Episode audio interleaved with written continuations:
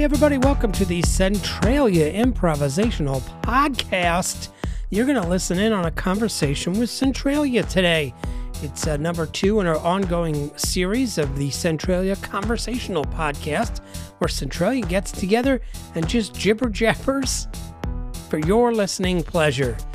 So this week's episode, we're going to talk about what turns us on lately, what we're into, what's getting us excited, art, music, movies, poetry, activities, bath salts. Not the kind of bath salts you're thinking of, the actual salt in the bath. You know, that kind of stuff. So sit back, relax, and enjoy this episode of the Centralia Improvisational Podcast. The following podcast is in no way related to Centralia, Pennsylvania. And now, direct from New York City, an island off the coast of America, it's the Centralia Conversational Podcast. Hey, you guys, thank you so much for indulging me with this question. And my question is this: what's been turning you on lately? All right, and I'll tell you. The thing that's been turning me on lately, and maybe that's like a bad way to say it, but it does sound a little 70s. Yeah. And sometimes, you know, something from the 70s is like cool vintage. It's like vinyl, Fritz Mondale. Sometimes it's a little backwards. Well, you know me, I'm bringing retro back. So, all right, so here's what's been one of the many things that, you know, I have been, quote, turning me on lately. Turning you on.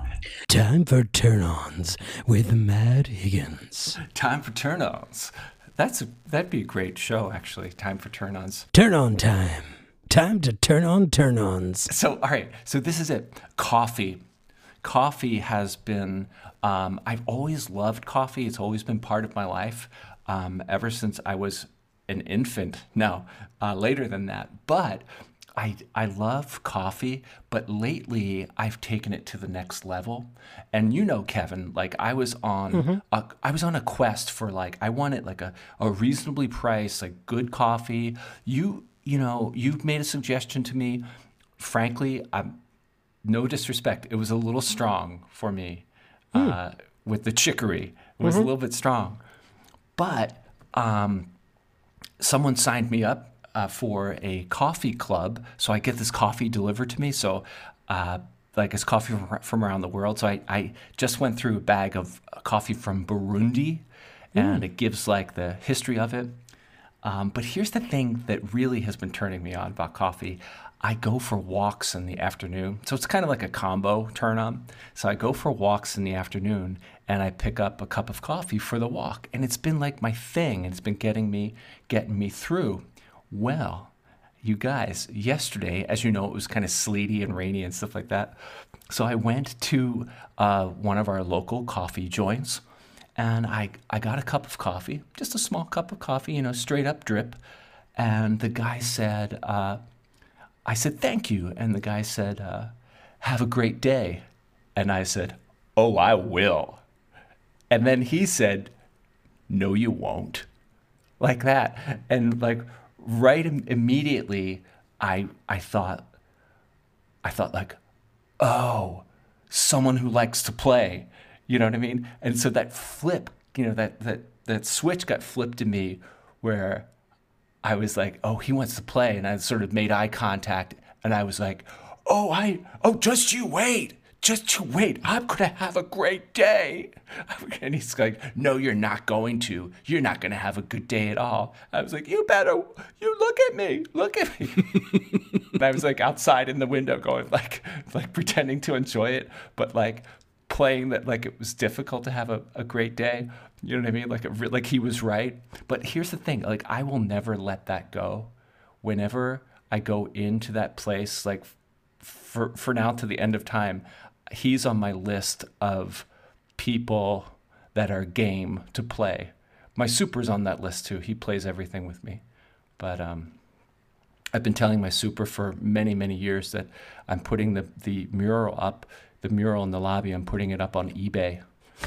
And I'm going to need his help getting it down. And I'm going to split the money with him. I also told him I opened the laundry business in the building, and I charge $40 a load. And he goes, no one's going to pay that. And I'm like, hey, no one's got a gun to your head. You don't have to I'm like, but if you're in a bind. But I just love that he's like really, throws down seriously.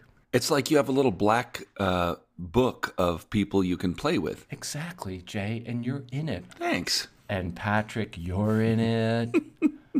And God, I hope I'm in it. So your turn on is your Playmates. Oh my God, you're right. That's very 70s. Oh yeah, that's very 70s. Matt, you and your super should build a grotto in the basement, like a laundry grotto. What's a grotto? Well, it's like Hugh Hefner had one in the backyard of the Playboy Mansion. But what is it? Well, it's like a cave. A natural grotto is like a cave, often, along the ocean. That most often you can only access it during low tide, or you have to swim in. But an artificial grotto, it's usually recessed. It's sunken. Like a hole in the wall, if you will. I love when Kevin turns into Brady Smurf. I dig grottos. You mean professionally? You're a professional grotto digger? I was using 70s terms for dig. Not the literal term dig, but the 70s. That's our theme today. Dig. Jay, what's something that's turning you on lately? You guys, all four of us are master cooks. Mm. And I've, for years, looked in the cupboard and seen in the spice rack coriander, and I've never known what it is. It's like little pepper balls. And Chip recently got me some coriander body wash. Whoa. And it smells kind of peppery, and I'm telling you, when I wash with it, it instantly relaxes me, and it's not peppery at all. It's not like I'm putting crab rub on myself or some like kind of bay seasoning, right? Not an Old Bay or a Kansas City rub or anything like, or maybe not a. It's not going to be like a Memphis rub or anything like that, or a. It's not a Greensboro, North Carolina rub. It's fully refreshing, and I know what people mean when they talk about olfactory, aromatherapy, because it immediately relaxes me. It immediately makes me feel good, and it calls back all kinds of stuff from childhood. Not that we cooked with coriander a lot. At least they didn't tell me they did. And, so I'm just going to explore that. That's my turn, and I'm not making a bit of it. It's my turn on. It's really nice. It's a little bit of pampering. Little self-care. And it smells great. I urge you to go get that Kiehl's Coriander body wash. It smells so very good. This segment brought to you by Kiehl's. Kiehl's Coriander sounds like a James Bond character. Kiehl's Coriander. He was one of Springsteen's 5 bassists in 1979 who got fired. How often are you showering? Yeah, good question. Does it turn you on? One day a week I shower. The other 6 days a week I do a very slow Prince When Doves Cry bath. Mm. Oh, yeah. A lot of candles. Mm-hmm. A lot of doves. Yep. Nothing in the room but doves and rose petals. Jay, did you, before this experience, were you not an olfactory type of guy? That's a great question. It was with food, but not so much with the toilette, the ablutions. Do you wear cologne? No, never have. Huh. And when in my oats sowing days, I would be close to someone and smell that really thick stuff, and it was really, talk about a non-turn on. It was just way too much, so it's never been my thing. Fascinating. Like anyone listening cares. Oh, I care. I care. Thank you. You're listening. I briefly wore cologne a long time ago. What did you wear? Burberry. Mm. There was a particular Burberry scent you could only get in London. Wow. So I set myself up for failing. And this is, you know, pre-internet, like, you know, now you can just get it wherever. And then at one point they had discontinued it. And I was like, I guess I'm never wearing cologne again. Wow. I only wore cologne because I thought that's what adults did. Like my father always had cologne on his dresser. And I was like, this is what we do, right? How did his dresser smell? Like pine. Failure. Oh, come on. Is that what turns you on? There's been a couple of things I've been into recently. But this week, I dove back into Adrian Tomine. I think I'm pronouncing that correctly. Graphic novelist. You know, he did the Optic Nerve comic for Drawn In Quarterly back in the 90s. Anyway, he came out with a new book. And I got that. And I was like, I'm going to go back and make sure I've read everything he's done. So I went and did a deep dive into all the Optic Nerve and all his graphic novels. And I'm pretty much finished everything he's done just this week. And it was real nostalgic to go back to, you know, you guys know like Love and Rockets or 8 Ball, any of those sort of alternative comics from the 90s were like alternative music for a lot of people or independent film at the same time. There was just sort of a lot of underground indie stuff that had a certain indie sensibility that spoke to our generation because they're people from our generation. And those, I just loved his stuff, always did. Or Daniel Clowes. You guys know Daniel Clowes. Oh, yeah. Yeah, like that kind of stuff. So what kind of stuff is it? So what the Optic Nerve? About, you know, people of that generation at that time just living their lives. But they often just sort of peel back the awkwardness and loneliness of the characters, which, you know, represent sort of all of us. You know, it's people living difficult, sad, lonely lives. I don't know why that turns me on, but I identify with it, certainly. Fascinating. I just always have liked graphic novels. I like the drawing. I like the fact that it's a visual medium. They tell the story through both words and pictures, and I totally relate to a lot of the subject matter in a lot of these novels. And Tomane's last couple books have just been great. I mean, he's like at the top of his game. I don't know. That's, you know, just that's what I've been into this week. That's so cool. Every life contains many millions of decisions. Some big, some small. But every time one decision is taken over another, the outcomes differ. An irreversible variation occurs, which in turn leads to further variations. These books are portals to all the lives you could be living. Nice. Nice. Yes, that's my big turn on. What is it? It's a book called The Midnight Library by Matt Haig. And who's reading it? You know, she's the actress from that new film, directed by the woman who is the showrunner for Killing Eve now. Oh, Promising Young Woman. Emerald Fennel is the writer. And Carey Mulligan is the star, Papa Smurf. She's reading it. We're listening to it on Audible. It's really, really great. You were talking about Dan Clowes earlier. I used to have my improv class do he has a collection of cards.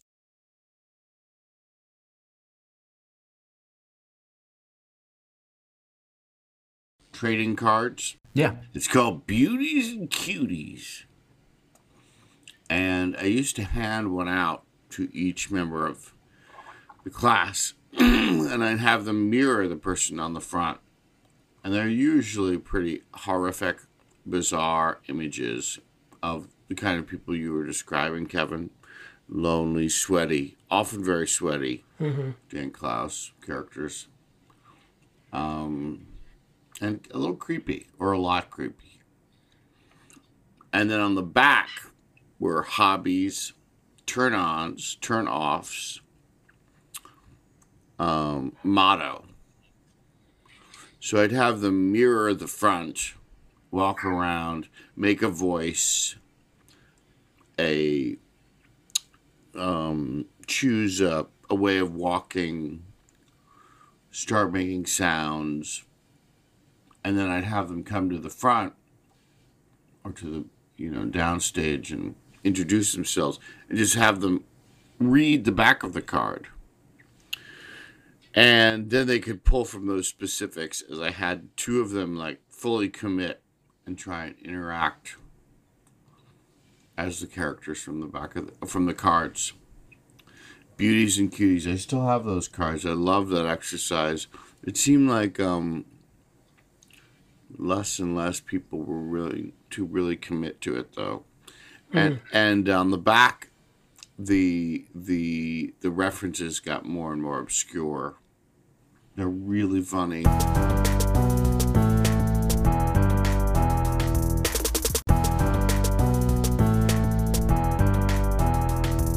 All right. You guys know what time it is. It's time for the speed round. Speed round.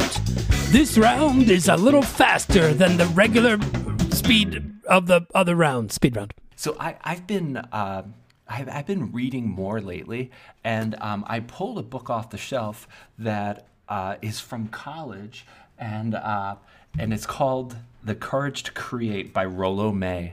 And when I first started reading it, speaking of 70s, it like definitely had like the 70s kind of, you know, psychology feel, whatever. But actually, it's actually a really good book. I hope I finish it. So I'm into that lately. What's it about? Like, how? What's the take? What's the angle? What's the scoop? What's the theme? What's the mission statement? Be groovy, what's the hook? Baby. He's it's basically I'm reading from the front. It's basically a meditation from on creativity and where it comes from and all of that. Like so, you know, it's like creativity and the unconscious and sort of the nature of creativity. And actually, the thing that really strikes me actually is the title. Basically, what he's saying is that like it takes you really have to be courageous to create something. And he makes a distinction between creativity and other stuff. And creativity is like following like a genuine impulse. It's not really derivative of anything. And it takes courage to create something and put it out there in the world. And it's, you know, for me, there's a degree of, it's kind of scary a little bit. And so I agree with that it's, you know, it takes courage to launch something, make it and go with it. So that's what I'm into. Sweet. Be groovy, baby. Jay, what about you? Speed round. I have been just trying to do some writing with people who are very much more seasoned than me, including short story writers and poets, and I'm neither.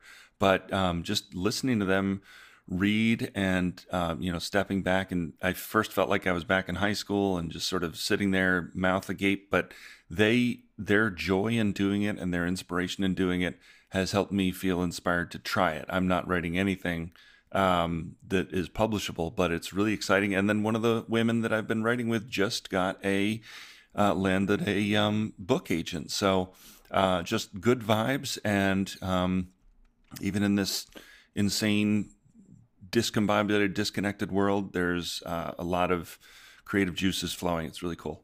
What kind of writing is it? Is it poetry, prose, laundry lists? It's mostly just stream of consciousness at this point, but it just feels great because I've been using my Yammer for so many years to do this stuff. To try and put it on paper is a real shift, and it's cool. Is this true? Do you think that had it not been for this terrible, you're talking about the pandemic? Yeah, I mean, it's forced me into different intelligences. I'm using multiple intelligences now. So, yeah, it's cool. Wow. I encourage everyone to try it. Yeah. Kevin, speed round. Well, you know, you guys know I like, you know, music. Phoebe Bridgers. I'm just going to say it. It's a speed round. Speed round! I beat around the bush. Phoebe Bridgers. I cannot stop listening to Phoebe Bridgers. Both her full albums. Why? Particular, well, lyrically, musically, she just seems authentic to me. You know, a lot of singers, you know, they sing with an affectation, or, you know, they're or like pop music is all made by computers, and it just doesn't seem, you know, not everyone is like, hey, let's just party all the time, which a lot of pop tends to be, or it's overly schmaltzy and sentimental. she's just sort of, I mean, I guess it sort of lines up with my sensibility with the graphic novels. Like, she strikes me as someone I would have listened to in the 90s. Mm-hmm. A little bit like Liz Fair. Mm-hmm. You know, it's just sort of raw. And she just paints these portraits like short stories that are not so cliche. You know, but she just says, there's certain lyrics. There's a lyric where she says, Jesus Christ, I'm so blue all the time. That's just how I feel. Always have and I always will. But it's sung with such a sweet, sweet melody that it's sort of ironic and it's uplifting. Mm-hmm. And I find it very hopeful when she says it, even though it's like such a sad thing to admit. She's great melodically. There's certain notes she hits that just resonate in me in a way that, like, it's what Freud called polymorphous perversion, where you're transformed by an experience and you can't quite articulate how you're different. You know, he said, like, orchestral music, you just hear it, the scale and the intensity of it, and you walk away from it different. But it was not a, you know, a cognitive change. Mm-hmm. You know, you didn't understand how you were changed. You were just profoundly changed. This happens to me with certain works of art, and with Phoebe Bridgers, certain notes happen, and I just feel like something just happened to me. Hmm. And that's not the case with a lot of music. I wish I could explain it, but that's the whole point of... You did a pretty good job of explaining mm-hmm. it. Yeah, it just I hits give you me an A plus. On a level. And it's funny because she's like a kid. I'm turned on. I don't mean kid as pejorative. You know what I mean? She's young. We're of a different generation or whatever. But that, you know, that's how it is. I believe more in psychographics than I do demographics. You know, that nice. It's not age and occupation or where you live that connects you as much as thoughts, feelings, taste, attitudes, opinions, that kind of thing. Did you name your dog after her? She's actually named after a different celebrity, Phoebe. Her full name is Phoebe Doggy Bridge. No, I'm sorry. It's Phoebe Waller Dog. No, none of those are true. The name came with the dog. Okay. All right, Patrick, bring us home. Did you call me Patrick? Patrick. We used to do nothing but Patricks on the vaudeville stage. Practice your practice. Oh, yeah.